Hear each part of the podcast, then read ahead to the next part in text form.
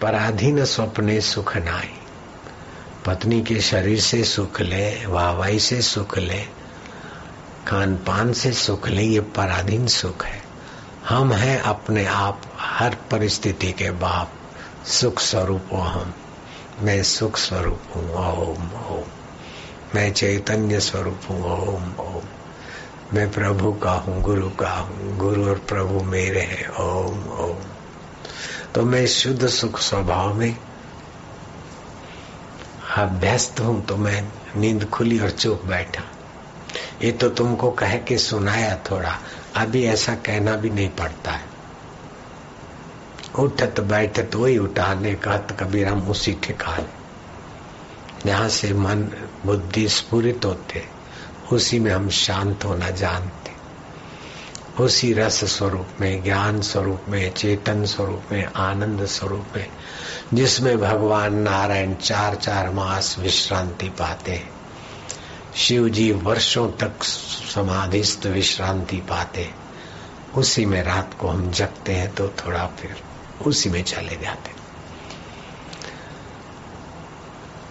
मेरा भी अभ्यास इसी प्रकार का हो गया है। रात को बच्चे पढ़ेंगे योग वशिष्ठ अथवा कोई तात्विक ग्रंथ। दो शब्द हम उनको सुनाएँगे या नहीं भी सुनाएँगे। सुनते सुनते हम सो जाते हैं। शरीर को नींद की ज़रूरत है तो वृत्ति नींद में चली जाती है और नींद की ज़रूरत नहीं तो ध्यान में चली जाती फिर जब नींद की ज़रूरत पड़ती तो उधर आ जाती फिर सुबह उठते हैं तो नींद पूरी होती है तो फिर वहाँ चले जाते इसीलिए हम बहुत बहुत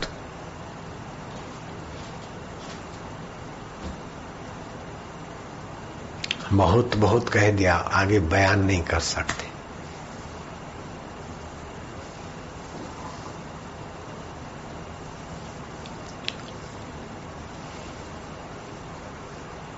ये तो जीवन का सार है। खाली देखना, सुनना, चखना, मज़ा लेना, थक गया और तो गहरी नींद में चले जाना। ये तो पशु भी जानता है। व्यवहार करते भी भगवत रस में गए, भगवत ज्ञान में गए, भगवत शांति में गए, और ध्यान में तो पूर्ण रूप से, पूर्ण गुरु कृपा मिली। तो हम भी इसीलिए ये सारे झमेले इकट्ठे किए, खड़े किए। ये समितियाँ बनाओ, ये आश्रम बनाओ, ये कार्यक्रम बनाओ, ये पुस्तक बनाओ। इसीलिए कि आप भी उधर को पहुंचो और बहुत सारे लोग जा भी रहे साधारण जीवन से तो कई लाखों लोगों का जीवन ऊँचा हुआ है, इस बात का संतोष है। व्यसन आदि छूटे, इस बात का भी है। हमारे साधकों को उतनी बीमारियाँ नहीं होती जितनी असाधकों को होती। ये सब फ़ायदे हुए, लेकिन इस प्रकार का रस, पूर्णता का रस, जो उसके करीब है, वे पहुँच जाए, जो पहुँचे हैं, दूसरों को बांटे। और जिनको पता नहीं है तो फिर ऐसे सत्संग से एड्रेस लेते लेते अपने घर में, अपना घर ही काम आएगा। गाड़ी कितनी भी नई हो, बढ़िया हो, लेकिन तुम्हारे घर नहीं जाती, तुम्हारे गाँव नहीं जाती हो, बस तो बेकार है। और बस की सीटें थोड़ी पुरानी है, बस भी पुरानी है। लेकिन तुम्हारे गाँव, तुम्हारे घर जाती है तो तुम्हारे काम की ऐसे आप अपने आत्म घर में आओ, परमात्मा ध्यान में आओ, परमात्मा शांति में आओ, परमात्मा रस में आओ। आप अपना भला नहीं करोगे तो क्या? इंद्रिया तुम्हारा भला करेगी, मन तुम्हारा भला करेगा, विकार तुम्हारा भला करेगा। दुश्मन तुम्हारा भले करेगा। तुम्हारा परम मित्र है, परम सूर्द है, परमात्मा तुम्हारा भला करेंगे। परमात्मा को पाए हुए महात्मा तुम्हारा भला करेंगे। लेकिन तुम सहयोग दोगे, तुम लगोगे तो तुम भला करने में सफल हो जाओ। इंद्रिय सुख तुम्हारा भला नहीं करेगा, तुम्हें पशुता की तरफ़ ले जाएगा। तामसी तो एकदम नीच योनियों में ले जाएगा। राजसी सुख फिर भटकाएगा जन्म मरण सात्विक सुख भी फिर गिराएगा। लेकिन शुद्ध सुख लिया तो सतृप्तो भवती। आप तृप्त हो जाएँगे अपने आत्म सुख में। स अमृतो भवती। सतरति लोकांतार्य। तो ये योग वशिष्ठ महारामायण में आता है। कि बड़े बड़े बुद्धिमान ऋषि, मुनि, राज ऋषि, देव ऋषि, ब्रह्म ऋषि, उसी आत्मदेव के सुख में तृप्त रहते हैं, शांत रहते हैं, संतुष्ट रहते हैं, पूर्ण रहते हैं, प्रसन्न रहते हैं। नानक जी भी कहते हैं, पूरा प्रभु आराध्य, पूरा जा का नाम, नानक पूरा पाइए। पूर्ण सुख पाओ, पूर्ण परमात्मा का रस पाओ। और वो तुम्हारा चमचम चमक रहा है। दूर नहीं, दुर्लभ नहीं। पराया नहीं। ओम शांति। वहम घुस गया है। कि मैं फलानी जाति का हूँ। मेरा फलाना नाम है। मैं दुखी हूँ, मैं सुखी हूँ। मैं ऐसा करूँ तब कुछ मिलेगा, ऐसा करूँ तब मिलेगा और सुखी होऊँगा। अरे करने से कुछ मिला और सुख आया तो चला जाएगा। तो तो जहाँ है नित्य नवीन चेतना देने वाला, जैसे सूर्य नित्य नवीन प्रकाश, ऐसे सूर्य को भी जो सत्ता देता है, चंद्रमा को जो रस देता है, वो तुम्हारे इस हाड़ मास के, इस चंचल मन के उद्गम स्थान वही सच्चिदानंद है। नास्ति ब्रह्म सदानंदम इति में दुर्मति स्थिता। वो सत्य चित्त आनंद स्वरूप ब्रह्म सदा है और आनंद स्वरूप है। ऐस, ऐसा अगर मैं नहीं मानता था तो मेरी मति दुर्मति थी। जब वो मान लिया अर्थात निश्चय कर लिया और उसमें आराम पा लिया गुरु कृपा से तो वो दुर्मति कहाँ गई पता ही नहीं।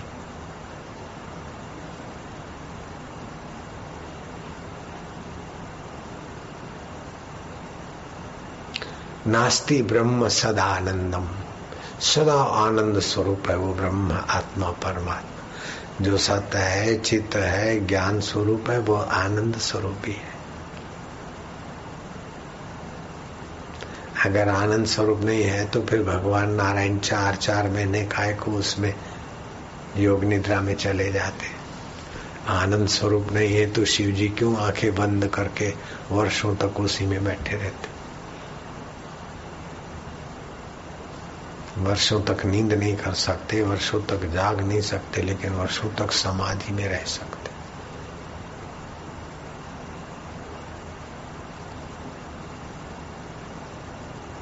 हज़ारों वर्ष की समाधि की वजह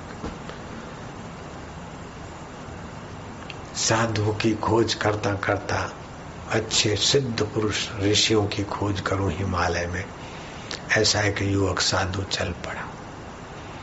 जैसा जिसने बताया कि जहाँ बद्रीनाथ के तरफ़। बद्रीनाथ पूरा आगे नहीं जाना है, जोशी मठ से पूर्व की दिशा में चलना। और इतना इतना चलोगे, फिर फलाना पर्वत आएगा। फिर इधर मुड़ोगे, फिर एक छोटा सा यूँ आएगा। देखो, प्रयत्न करोगे तो पहुँच जाओगे।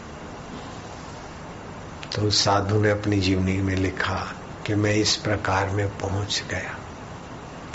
और फिर कोई कई अंदर गुफा में लेट के सांप की नाई भी जाना पड़े और कहीं घुटने के बल जैसे बच्चे चलते और कहीं खड़े होकर। ऐसे करते करते एक अनोखे वातावरण में मैंने प्रवेश किया। तो देखा बड़ी बड़ी काया बड़ी बड़ी विशाल काया, विशाल जटाए तेजस्वी को। शांत बैठे, दूसरे, तीसरे मैं चकित हो गया। नीरव शांति थी। वो नीरव शांति और जो सुख था, उसका वर्णन नहीं कर सकते। तो एक महापुरुष की आँख थोड़ी खुली। एक कलजुग का आदमी कहाँ से इधर आ गया?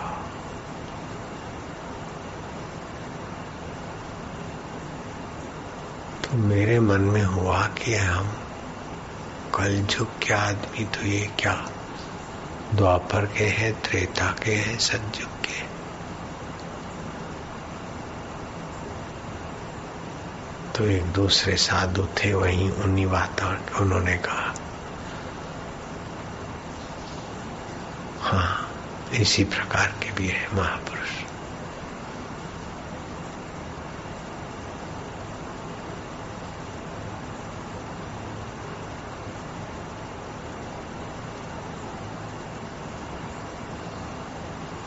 उन महापुरुषों के दर्शन से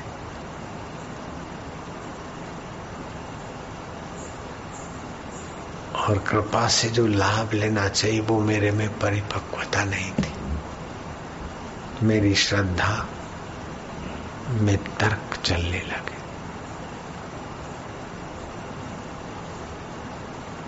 क्यों आए हो यहाँ? मैं हम योग समाधि सीखने आए।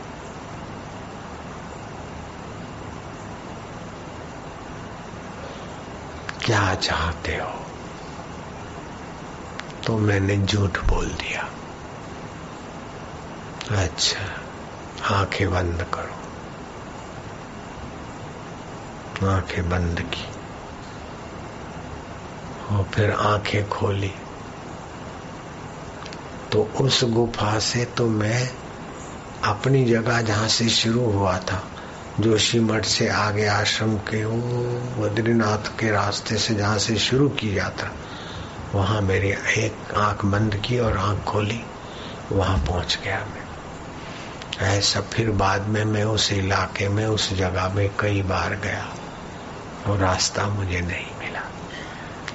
दूसरे संत ने दूसरे दो जोगियों से मुलाकात की, उसने अपनी जीवनी में लिखा है। पैसे से महापुरुष उस परमात्मा सुख में वशिष्ठ महाराज भी वर्षों तक रहते थे। एक बार तो वशिष्ठ महाराज योग बल से आकाश में उड़े और वही संकल्प से कुटीर बनाई और उसमें ध्यानस्थ रहे। और एक वर्ष की वहाँ समाधि के बाद कुटीर से निकले। तो संकल्प से उन्होंने कुटीर रच दी। ऐसा योग वशिष्ठ में वर्णन आता है। संकल्प से रात्रि के स्वप्न में बन जाता है तो सिद्ध पुरुष का जागृत में भी हो जाता है। योग सिद्ध महापुरुष करते होंगे। तो आकाश में सिद्धों की भी गति नहीं, उससे भी मैं आगे चला गया।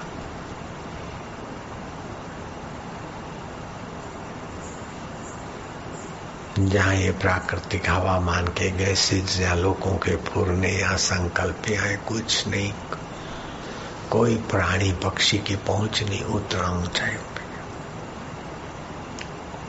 तो मैंने संकल्प की कुटीर रची, फिर मेरी समाधि खुली, मैं तो कुटीर से निकला बाहर। लेकिन मैंने संकल्प अपना समेटा नहीं। निकला और मैं विचरण करने तो देखा कि कोई विचरण करता हुआ सिद्ध उसमें ध्यानस्थ हो। गया मेरी कुटीर में। तो मैंने अपने संकल्प की कुटीर में से अपना संकल्प जो स्थिर होने का रखा था, वो हटा लिया। जैसे श्री कृष्ण ने अपना रथ स्थिर रहे। दग्ध तो हो गया था, लेकिन स्थिर रहे, संकल्प लगा दिया था। तो युद्ध जब पूरा हुआ तो पहले सारथी उतरता है, रथ चलाने वाला। फिर रथी को उतारता है। पहले ड्राइवर उतरता है, फिर सेठ को उतरने को दरवाज़ा खोलता ऐसे पहले रथ चलाने वाला उतरता है, बाद में रथी उतरता है रथ का। लेकिन श्री कृष्ण ने अर्जुन को कहा, अर्जुन, तू उतरो। बोले, अनाथ, आप कहा जाएँगे? आप क्यों नहीं उतरते पहले? बोले, तू उतर, मैं जंप मार के उतरूँगा और रथ भभुक करके जल जाएगा, क्योंकि इसको पहले से बाण लगा हुआ है। वो तो दग्ध है, मेरे संकल्प से स्थिर है। जब तक मैं बैठा हूँ, तब तक टिकेगा। मैं उतर जाऊँ तो तू रथ सहित जल जाएगा। तो कैसी कैसी उस ब्रह्म परमात्मा की प्रकृति में संकल्प, सामर्थ्य और लीलाएँ हैं? तो राम जी, मैं उस कुटीर से विचरण करने निकला और कुछ समय के बाद वहीं से निकला। तो देखा कि इसमें कोई बैठा है। तो मैंने विनोद पूर्वक अपना संकल्प हटा दिया तो वो कुटीर धीरे धीरे आकाश मंडल से नीचे आने लगी। वो सिद्ध पुरुष तो सावधान नहीं था। मैं सावधान होकर उसके पीछे आ रहा। और चलते नीचे उतरते उतरते मेरे संकल्प के अनुसार धरती पर जब आई तो उनको थोड़ा सा झरकाया आँख खुली। तो मैंने कहा, साधो ये मेरे संकल्प में स्थित कुटीर थी। मैंने विनोद मात्र संकल्प हटाकर इस कुटीर को यहाँ तक आपका आपका चित्त आत्मा में स्वस्थ तो है, आदि आदि वार्ता हुई। तो राम जी इस आत्मदेव का वर्णन, आत्मदेव का सामर्थ्य और सृष्टि के विलास का सारा सार यही है कि सब उस सत्य चित्त आनंद स्वरूप, तुम्हारे आत्मदेव का, तुम्हारे ब्रह्म स्वभाव का ही विलास है। तो जो आँखों से या इंद्रियों से दिखता है, वो बन बन के बदलता है, लेकिन जिसको दिखता है, जो दृष्टा है, जो मन का, इंद्रियों का, बुद्धि का, वो अबदल, जो का त्यों है। इसलिए राम जी व्यवहार काल में शिला की नाई। सम्मान होकर कर्म करो। राज्य करने का अवसर आए तो राज्य करो, युद्ध का अवसर आए तो दांत पर दांत पीसकर शत्रुओं के सामने सूरमा होकर युद्ध करो, लेकिन हृदय से स्थिर रहो। ऐसा नहीं कि साक्षात्कार हो जाएगा तो आपका काम धंधा छूट जाएगा। अथवा ऐसा हो जाएगा, वैसा हो जाएगा। नहीं। आत्म साक्षात्कार हो जाए, परमात्मा रस मिल जाए, फिर आपकी मौज है। मोकलपुर में एक अलमस्त जीवन मुक्त फकीर रहते थे। कोई पहचानते ही नहीं था कि ये आत्मा परमात्मा को पाए हुए पुरुष। लोग सोए हुए होते और सुबह उठ के गाँव में सफ़ाई कर देते। पेड़ के नीचे जाके बैठते कोई भगत को किसी को ज़रूरत पड़े तो खिला के जाए, खाए, नहीं तो पड़े। ऐसे भी पुरुष होते। गीता के छठे अध्याय के महात्म्य में आता है रैक मुनि की गाथा। सुपर्णपुर का राजा बड़ा दानी था, पक्षियों को भी चुगने के लिए अन्न आदि देता। और यहाँ तक लिखा है कि हंसों को जो मोती चुगने वाले हंसों को वो देता। अब ये मेरे पढ़ने में जो बात है तो एक हंस वहाँ से उड़ा तो उसने दूसरे ने कहा, क्यों? बोले, नहीं, यहाँ तो राजा का, राज्य का प्रभाव। हम्म। वो धर्मात्मा राजा को स्वप्न आया तो दो हंस हंस उड़ रहे तो बोले, इधर ज़्यादा मत उड़ो हो रहा राजा का तेज प्रभाव से कहीं जल न जाओ, गिर न जाओ। बोले, अज्ञानी अहंकार का तेज प्रभाव नहीं, यहाँ तो रैक मुनि का राज्य है। रैक मुनि का आभा मंडल है, शांति है। वो राजा तो दान पुण्य करके कुछ चाहता है, जिसके चित्त में कुछ अतृप्ति है, वो तृप्ति के लिए कुछ चाहता है। जो पूर्ण पुरुष है, उसको चाह कहा? ऐसे रैक मुनि के आभा में मैं हूँ। वो राजा के अहंकार में, राजा के राज्य का प्रभाव तो धरती पर भी पूरा नहीं होता। लेकिन रैक मुनि के प्रभाव में हम यहाँ आह्लादित, आनंदित हो रहे हैं। इस अज्ञ राजा को क्या पता कि जीवन का सार और जीवन की ऊंचाई क्या होती। मैं तो उनके राज्य में रहने वाले रैकुमनी के अमृतमय आभा मंडल में विचरण कर रहा हूँ। मुझे नहीं चुभने हैं मोती। राजा का सपना टूटा और मुनियों से बात की और खोज करो रैको मुनि हमारे राज्य में सुपर्णपुर में ही है। खोज करते करते पता चला कि बैलगाड़ी का धंधा करने वाला। बैलगाड़ी पे सामान ढोने का धंधा करने वाला। एक युवक, जिनको शरीर में खुजली की तकलीफ़ थी, रात को कभी कभी बैलगाड़ी के नीचे ही सो जाता। कुटुंब में कोई आगे था नहीं, कोई मर गए, क्या वो लेकिन आत्मविश्रांति पाए हुए थे। तो जाकर राजा को बताया गीता के छठे अध्याय के महात्म्य में आता है लगभग। जहाँ तक मुझे याद है तो। है तो महात्म्य में, गीता के महात्म्य में है। अध्याय शायद छठा ही है, नहीं तो आगे पीछे। तो राजा दो खच्चरियों पर अशरफियाँ भरवा कर रैकु मुनि के पास गए कि, प्रभु, ये मैं कहा उतारू? आपके लिए दक्षिणा लाया मुझे आत्मज्ञान दीजिए जिस प्रसाद से आप अपने परमेश्वर तत्व में स्थित है। मुझे वो उपदेश दीजिए।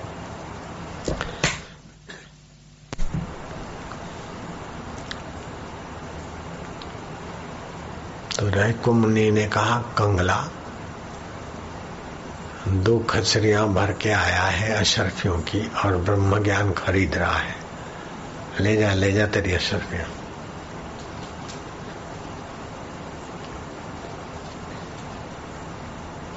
दो खचरिया भर के अशरफियाँ लाया और ब्रह्म ज्ञान का प्रसाद लेने आया है। कंगले कहीं के जाओ। उन दिनों में राजे महाराजे आध्यात्मिकता के कुछ जानकार थे।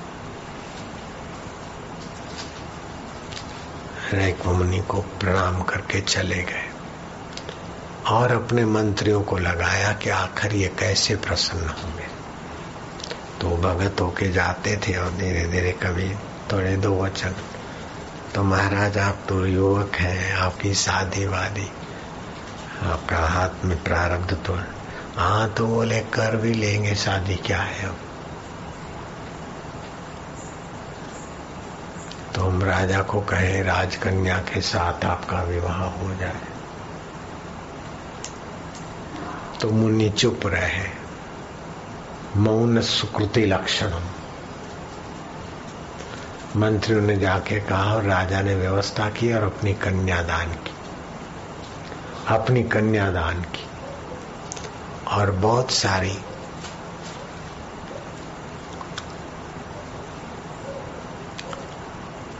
ज़मीन जायदाद कुछ इलाका उनको भेंट में देकर उस इलाके का उनको राजा घोषित कर दिया। राज्य का कुछ हिस्सा दे। उस राज्य का नाम रखा रैक को परण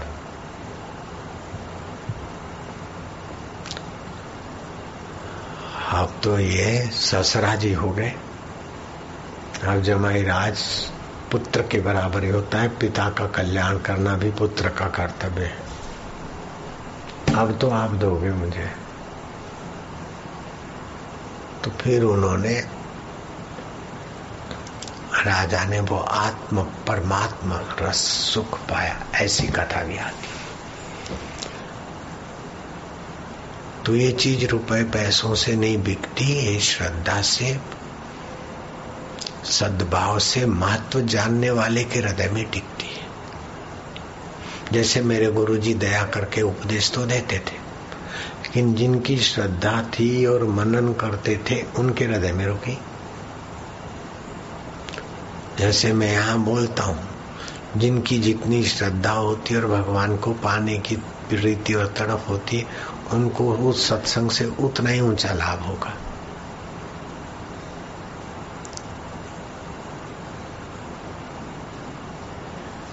तो बड़े बड़े राज ऋषि बड़े बड़े ब्रह्म ऋषि बड़े बड़े देव ऋषि आखिरी में यहाँ पहुँचते हैं।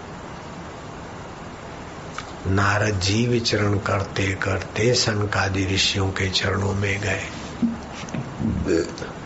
प्रभु, मुझे ब्रह्म विद्या का प्रसाद दीजिए, उपदेश दीजिए।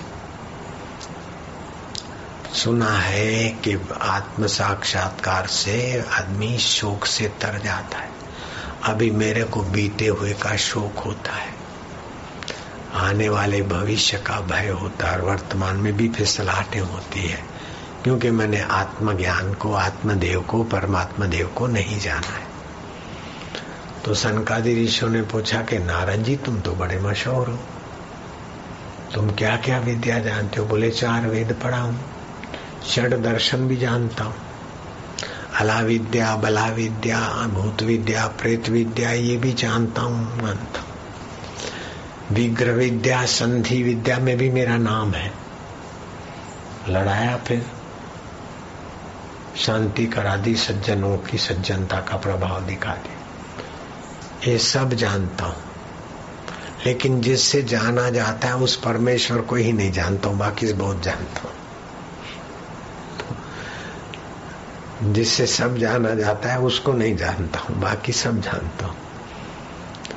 तो सनकादि ऋषियों ने कृपा करके कहा, योवत भूमा तत्सुखम जिससे सब जाना जाता है, उस भूमा, व्यापक ब्रह्म को जानोगे तो तुम सुखी हो जाओ शोक से बच जाओगे, भय से पार हो जाओ वर्तमान के विकारों के दलदल से उठो। तो सनकादि ऋषियों ने कृपा करके नारद जी को ब्रह्म विद्या का उपदेश दिया। हनुमान जी के पास अष्ट सिद्धि नवनिधि थी। फिर भी हनुमान जी के जीवन में पूर्णता नहीं थी। श्री राम जी के शरण आए। और बिन शर्ती शरणागति को लेकर राम जी की तत्परता से सेवा की। और श्री राम प्रसन्न हुए। सीता जी को कहा कि इनको दो मेरा ब्रह्म उपदेश। राम जी ने और सीता जी ने मिलकर हनुमान जी को ब्रह्म उपदेश देकर ब्राह्मी स्थिति में स्थित किया। और परीक्षा भी ली। विभीषण ने राम राज्य के समय राम जी को सच्चे हीरो का हार भेंट किया। देखा कैसा ऊँचा भारी हार का पात्र कौन है? हनुमान जी बैठे थे, राम जी ने हनुमान जी को दी हनुमान जी ने एक एक तोड़कर हीरा फेंक दिया। तो जो जवेरी बैठे थे, इतने सच्चे हीरो का हार, इनको क्या पता, इनको तो झमरुख देते हाँ सेव या केले का गुच्छा दे देते। ये क्या जाने हीरो के हार को। कुछ ज्वेलर जवेरी ऐसा सोचने लगे। लेकिन हनुमान से पूछा कि क्या बोले, जिसमें मेरा राम स्वभाव न हो, राम तत्व न हो, इन पत्थरों से क्या? इनको देखकर सुख, जिससे देखा जाता है सबको। वह आत्म हीरा नहीं मिला तो ये हीरा तो संभाल संभाल के मर जाए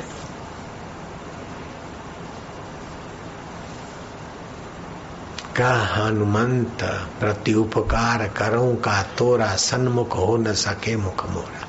रामायण में आता है। तुमने बहुत सेवा की।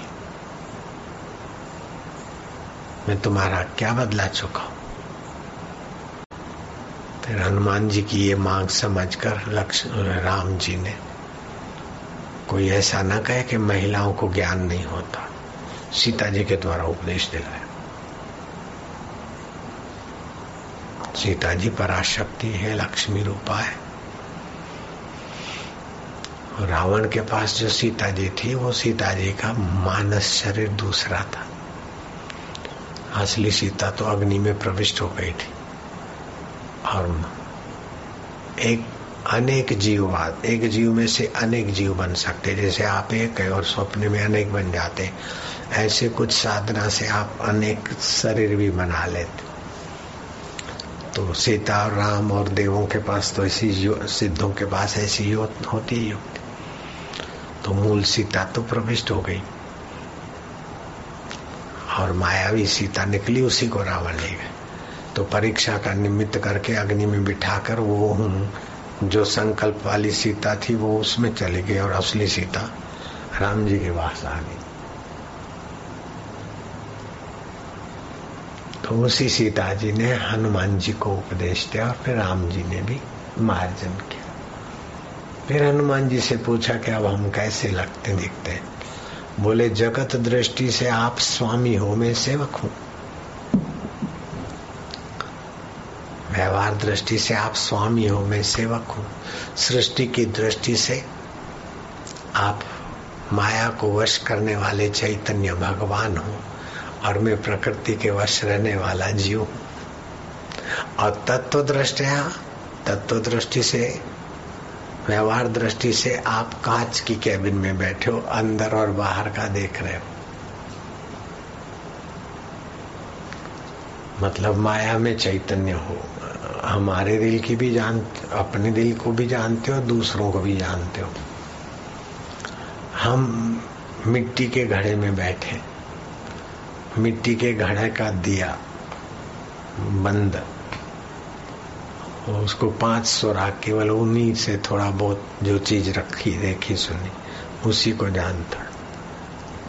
और कांच के कैबिन में रखा दिया, पूरे कैबिन को और बाहर को भी प्रकाशित करता। ऐसे ही माया में, माया को वश करने वाला जो चैतन्य है, वो ईश्वर।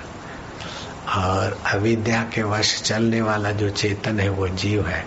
लेकिन तात्विक में चेतन दोनों एक है गड़े का आकाश और केबिन का आकाश। केबिन का आकाश और मठ का आकाश वास्तव में एक है। तो जगत व्यवहार दृष्टिया स्वामी तुम सेवको अहम जगत दृष्टया ईश्वरो तुम जीवो अहम तत्व दृष्टिया तवे हम जो तुम हो वही मैं हूँ। राम जी प्रसन्न हो गए कि हनुमान, अब तुम पूर्णता को आए। आलिंगन देखा होगा फ़ोटो में। हनुमान जी को आलिंगन करते राम जी, राम राज्य के समय उपदेश देते। हनुमान जी तृप्त हुए। जैसे दो दियों का प्रकाश अलग नहीं किया जा सकता। दो सरोवर की पाल टूट जाए तो कौन से सरोवर का कौन सा पानी? ऐसे ईश्वर का ईश्वर पना जीव का जीव पना दोनों ब्रह्म में एक हो जाते। घड़ा भी टूटा और केबिन क्या? आ, केबिन भी टूटी। तो आकाश दोनों एक ही थे। घड़ा होते हुए भी आकाश वही था। केबिन होते हुए भी आकाश वही है। फिर भी आवरण हट गया। तो ईश्वर को ईश्वर पने का अहम नहीं, जीव को जीव पने का अहम नहीं तो ब्रह्म हो गए। ऐसी ब्राह्मी स्थिति प्राप्त करने के लिए बड़े बड़े ऋषि, मुनि, जति, जोगी यत्न करते। हनुमान जी ने भी यत्न किया, मैंने भी यत्न किया। नहीं तो खाना कमाना, दुनिया का ऐश करना, अथवा रिद्धि, सिद्धिया बहुत कुछ चमत्कार और ऐसा वैसा मौज मारने की चीज़ें तो पीछे पीछे घूमती थी। लेकिन हमने लक्ष्य बना लिया। लक्ष्य न ओझल होने पाए, कदम मिलाकर चल। ब्रह्म ब्रह्मवेता गुरु के अनुभव से, अपना शास्त्र के वचन से कदम मिलाकर चल। सफलता तेरे चरण चुमेगी, आज नहीं तो कल। उदालक सोलह साल का। राज्य अभिषेक की तैयारी हो रही। चुपके चला गया और साधन किया, ब्राह्मी स्थिति प्राप्त कर ली। पिताजी तो सोचता ही रह गया और बेटा साक्षात्कार हो के आ गया।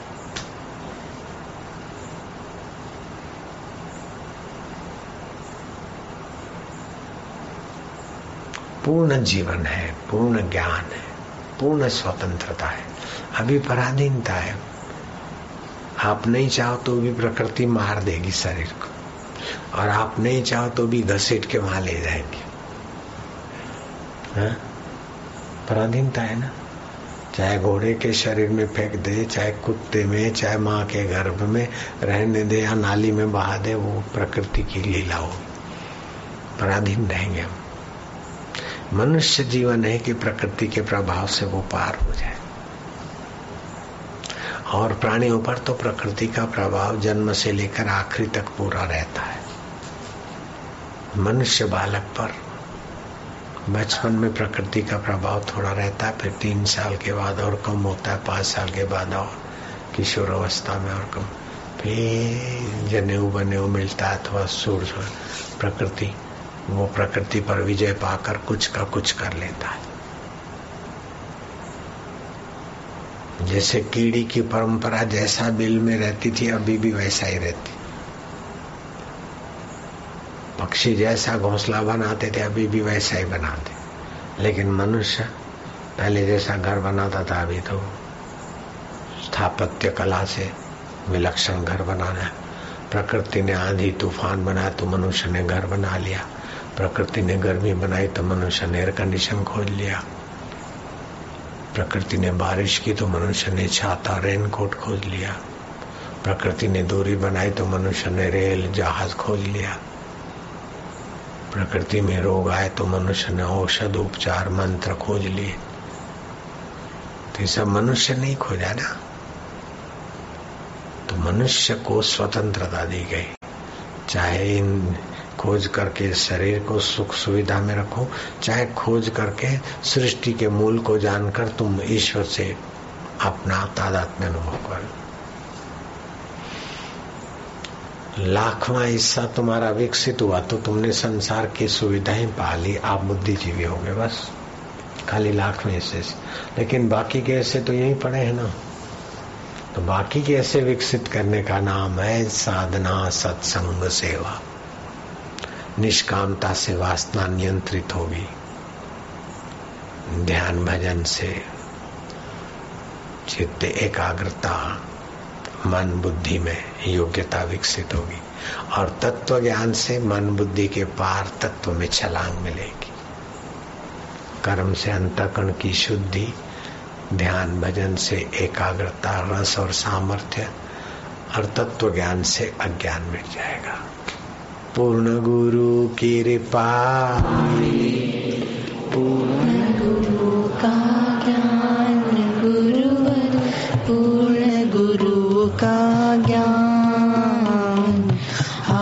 आँसू मल से हो गए साई आशाराम आँसू से हो गए साई आशाराम जागृत स्वप्न सूर्ति चेते ब्रह्मानंद का आनंद लेते। खाते, पीते, मौज या कहते, ब्रह्मानंद मस्ती में रहते। रहो गृहस्थ गुरु का दे गृहस्थ साधु कर।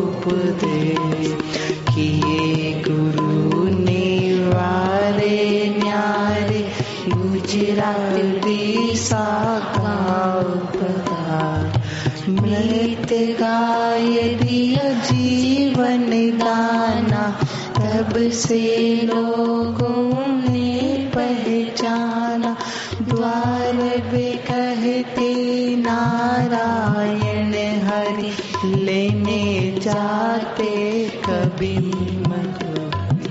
तब से वे सत्संग सुनाते, सभी आरती पाते जो आया उद्धार कर दिया भक्त का बेड़ा पार कर दिया।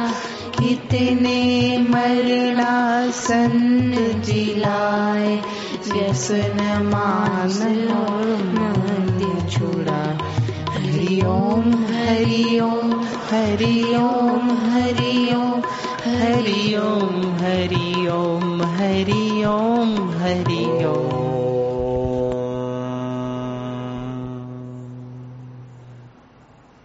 जागृत स्वप्न सुषुप्ति वेके, ब्रह्मानंद का आनंद लेते, खाते पीते मौन या कहते। ब्रह्मानंद मस्ती में रहते। जागृत आया, चला गया, स्वप्न आया, चला गया, गहरी नींद आई, चली गई।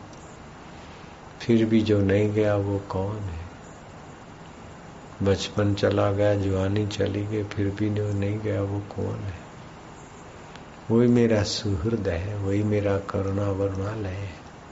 सच्चिदानंद प्रभु है, ओम शांति, ओम आनंद।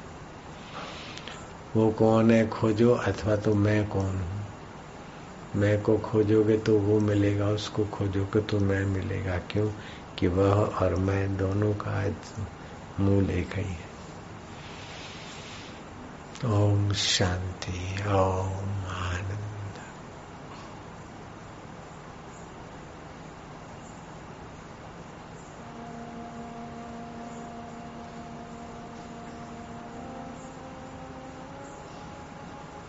ओम शांति ओम ओम मन जो जो शांत होता जाएगा, त्यों सच्चिदानंद में आता जाएगा, ब्रह्म में आता जाएगा। जो जो सच्चाई होगी, सद्भाव होगा, सत्कर्म होगा, त्यों त्यों मन जल्दी शांत होगा, जो मन शांत होगा, त्यों त्यों ब्रह्म सुख ब्रह्म आनंद ब्रह्म रस आने लगेगा। तुम्हारे भाग्य की कौन तुलना कर सकता है, सराहना कर सकता है। ब्रह्म ज्ञान का सत्संग सुनना और इतना शांत माहौल में बैठने को मिलना, अपने आप में बहुत बड़ा महत्वपूर्ण काम हो रहा है। ओमकार का जप करते तुमुल ध्वनि होती, ब्रह्मांडी ऊर्जा, माइल दो, माइल दस माइल नहीं है तो हज़ारों हज़ारों, लाखों लाखों माइल दूर तक। आपके ओमकार के गुंजन से सात्विकता का चेतना का एक तांता होती। ये वातावरण में, प्रकृति में लोगों के लिए भी हितकारी होता है। जो भगवत चिंतन में बैठते हैं तो उनके तरंग, उनके व्यवस वातावरण में भी बहुत सुख शांति है कई जीवों का मंगल होता है। मंगल भवन अमंगलहारी मंगलों के मूल है भगवान, अमंगल को हरने वाले। ओम ओम, परमात्मने नम। ओम ओम, गुरुभ्यो नम। ओम ओम गुरु का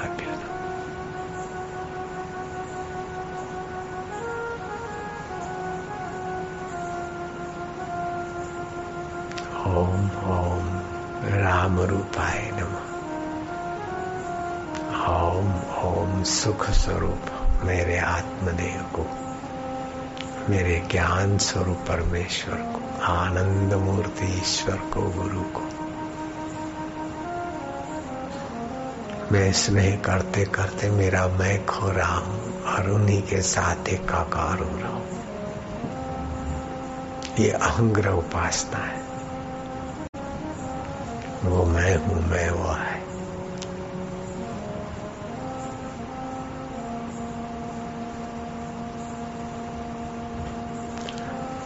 जो जो भगवत प्रीति बढ़ती जाती, त्यों गुरु के लिए श्रद्धा और आदर भी बढ़ता जाता है।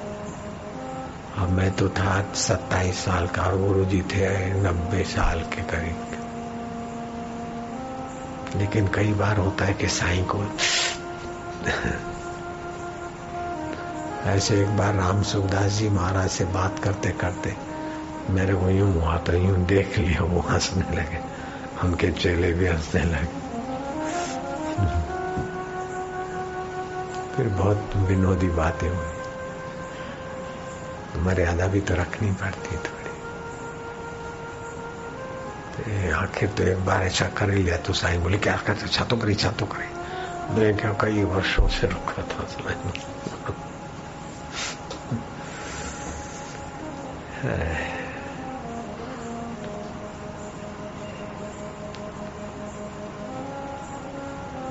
लालची महाराज को भी इतना भगवत प्रेम आता कभी कभी पेड़ों को आलिंगन कर देते।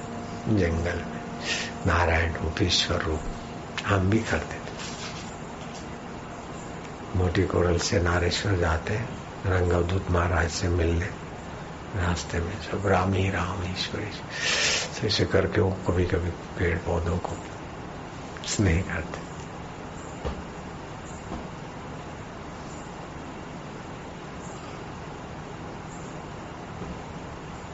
वास्तव में परमात्मा आनंद स्वरूप है, परमात्मा में दुख नहीं है, प्रकृति में दुख नहीं है, और हम दुख चाहते भी नहीं।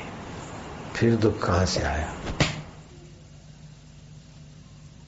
भगवान में दुख नहीं है, प्रकृति में दुख नहीं है, और हम दुख चाहते भी नहीं। तो दुख कहाँ से आया?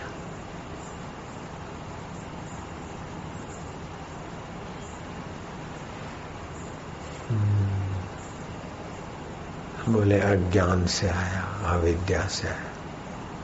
अज्ञान कोई ठोस वस्तु नहीं है, कहीं अविद्या रूपी कोई महिला साड़ी पहन के नहीं बैठी। जो अविद्यमान है, उसको विद्यमान मानते जो बदलती है प्रकृति की चीज़ें, उसको उसको सच्चा मानते और जिसके अधिष्ठान से बदलती, उसका पता नहीं, इसको बोलते अज्ञान जो अविद्यमान में विद्यमान और विद्यमान का पता नहीं।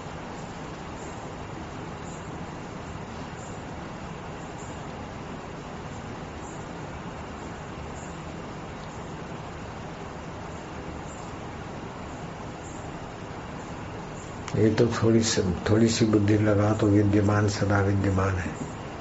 आँख ने अच्छा देखा मन ने अच्छा सोचा, खुशी हुई। बुरा देखा, बुरा सोचा, बुरा किया, दुख हुआ। लेकिन विद्यमान उस सबको जानता है। अच्छा भाव आया, सुख को भी जानता है, दुख को भी जानता है, अच्छे कर्म को भी जानता है, बुरे को भी जानता सदा विद्यमान है, वह आनंद स्वरूप। उन ऊपर ऊपर के तरंगों को महत्व न दे तो सदा विद्यमान समरस एक रस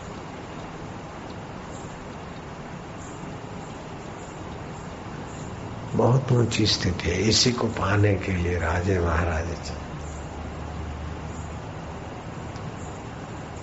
मेरे को इधर जाना है, उधर जाना हम नहीं करते थे। कभी भी एक दिन की भी छुट्टी नहीं लिया गुरु जी से।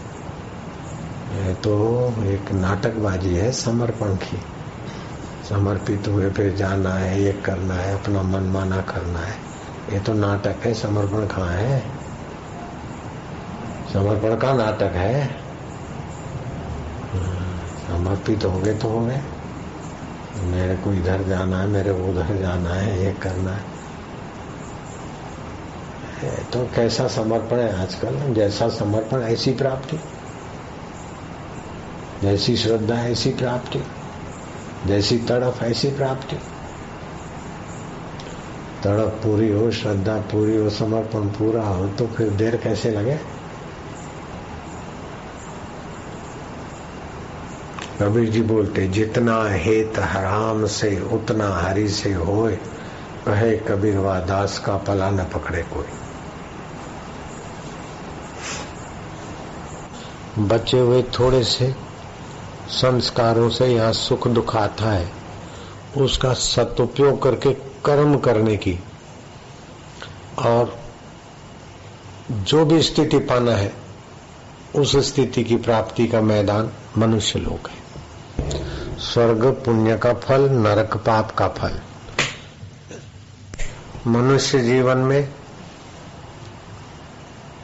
पुण्य पाप का सदुपयोग करके सुख दुख का सदुपयोग करके। आप जितना भी ऊँचा उठना चाहे, उठ सकते हैं।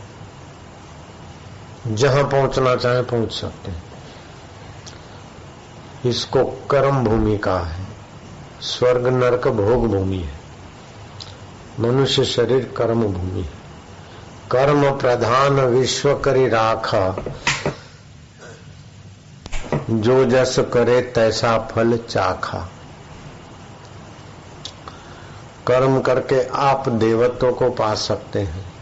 गंधर्व योनि को पा सकते हैं कालांतर में। यक्ष किन्नर बन सकते हैं। यहाँ तक कि वेंकोठाधिपति की उपासना करके भगवान का सायुज्य सालोक्य पा सकते हैं। भगवान के धाम में जा सकते हैं। भगवान के निकटवर्ती कुछ हो सकते हैं। लेकिन उनके बाद भी पुण्य क्षीण होने के बाद फिर नीचे आना होता है। अगर आपको कोई ब्रह्म ज्ञानी गुरु मिल जाए तो वो बता देगा कि भगवान के लोक तक, स्वर्ग से, गंधर्व, किन्नर से, भगवान के लोक तक की यात्रा ऊँची है।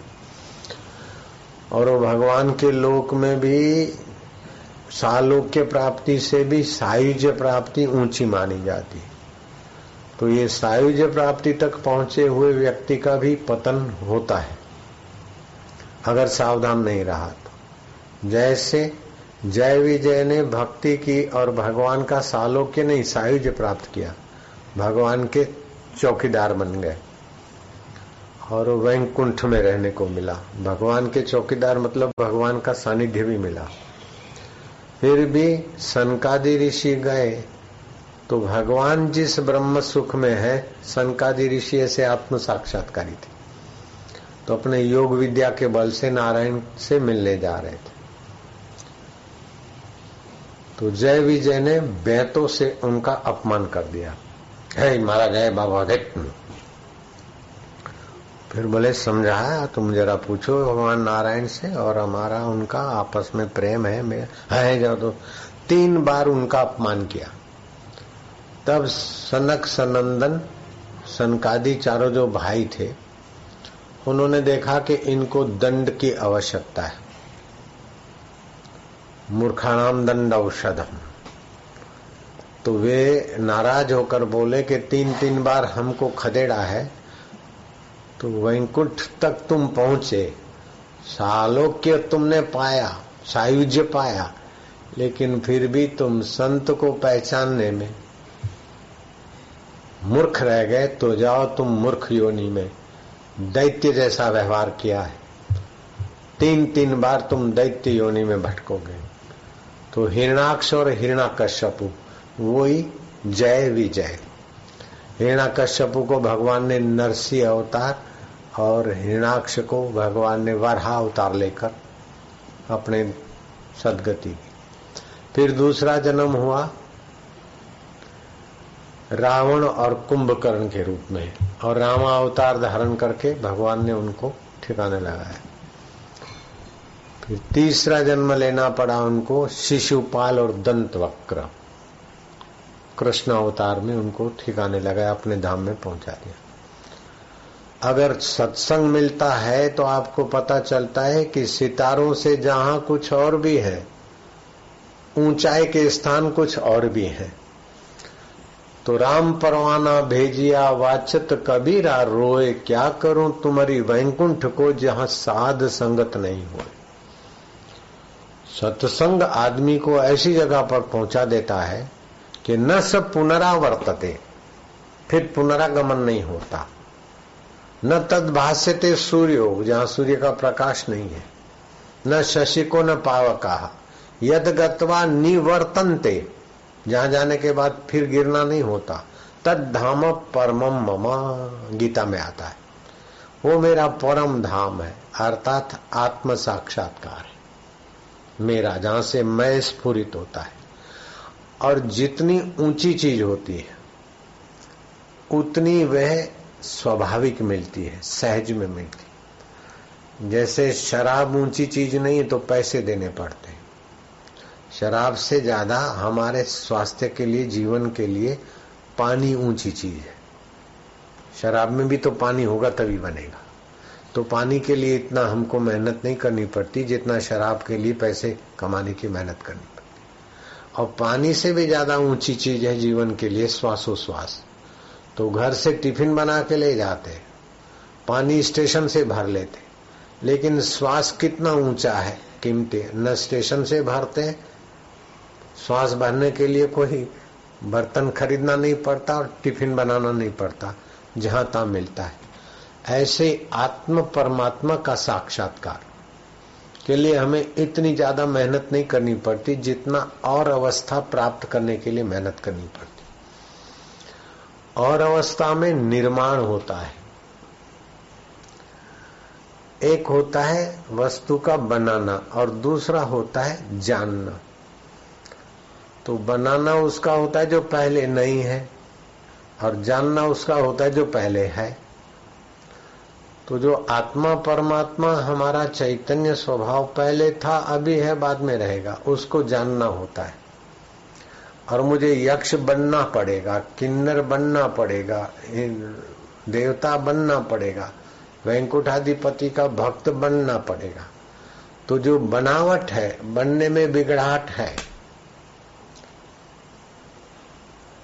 जो बनता है, वहाँ रूपांतर है। लेकिन जो वास्तविक है, वहाँ रूपांतर नहीं है। वहाँ फिर फिसलना नहीं है, गिरना नहीं है। तो भगवान का एक नाम है अच्युत। अच्युतम केशवम राम नारायणम ये हमारी संस्कृति ने गाँव गाँव घर घर पहुँचा दिया। जो अपनी महिमा से, अपने पद से, अपनी अवस्था से कभी च्युत नहीं होते वह अच्युत है। वे अच्युत कैसे हैं? बोले, केशव है। क माना ब्रह्मा, श माना शिव, वो माना विष्णु। ब्रह्मा, विष्णु और महेश। का जो चम चम चमक रहा है चैतन्य आत्मा, वही अच्युत है। और वो ब्रह्मा, विष्णु, महेश के हृदय में चमक रहा है, वैसे का वैसा हमारे अंतकरण में चमक रहा है। लेकिन उनका अंतकरण अथवा वो जो ब्रह्मा, विष्णु, महेश के अंदर जो अच्युत चमक रहा है, वह माया को वश करने वाला चैतन्य है। और वही का वही चैतन्य यहाँ अविद्या के अधीन बरत रहा है। और जीने की इच्छा से अंदर भरा हुआ है। तो इसलिए इसका नाम पड़ा जीव। और वो माया को वश करता है तो उनका नाम पड़ा ईश्वर। तो वास्तव में जीव का चैतन्य और ईश्वर का चैतन्य एक है। लेकिन जैसे राजा भोज और गंगू तेली, वास्तव में मानवता दोनों के एक है। लेकिन राजा भोज के पास जो सत्ता है, अधिकार है, बुद्धि है, योग्यता है, गंगू तेली के पास नहीं है। लेकिन मानवीय अधिकार में दोनों एक है, मनुष्यत्व दोनों में एक है, अंतरात्मा चेतन में दोनों एक है। अब गंगू तेली अपना तेलीपना छोड़ दे, अपना तेली पद छोड़ दे, मैं गंगू तेली ये छोड़ दे। राजा भोज अपना राज्य पाठ और राजापना छोड़ दे। तो तत्व रूप से दोनों एक है। ऐसे ही जीव अपना जीवत्व का अहम छोड़ दे। और ईश्वर अपना ईश्वरत्व का प्रीति पूर्वक भजते जो भक्त तो वो ईश्वर का ईश्वरत्व का अहम होता ही नहीं। तो जीवात्मा और परमात्मा एक हो जाते। इसीलिए बोलते कि आत्मा परमात्मा एक है।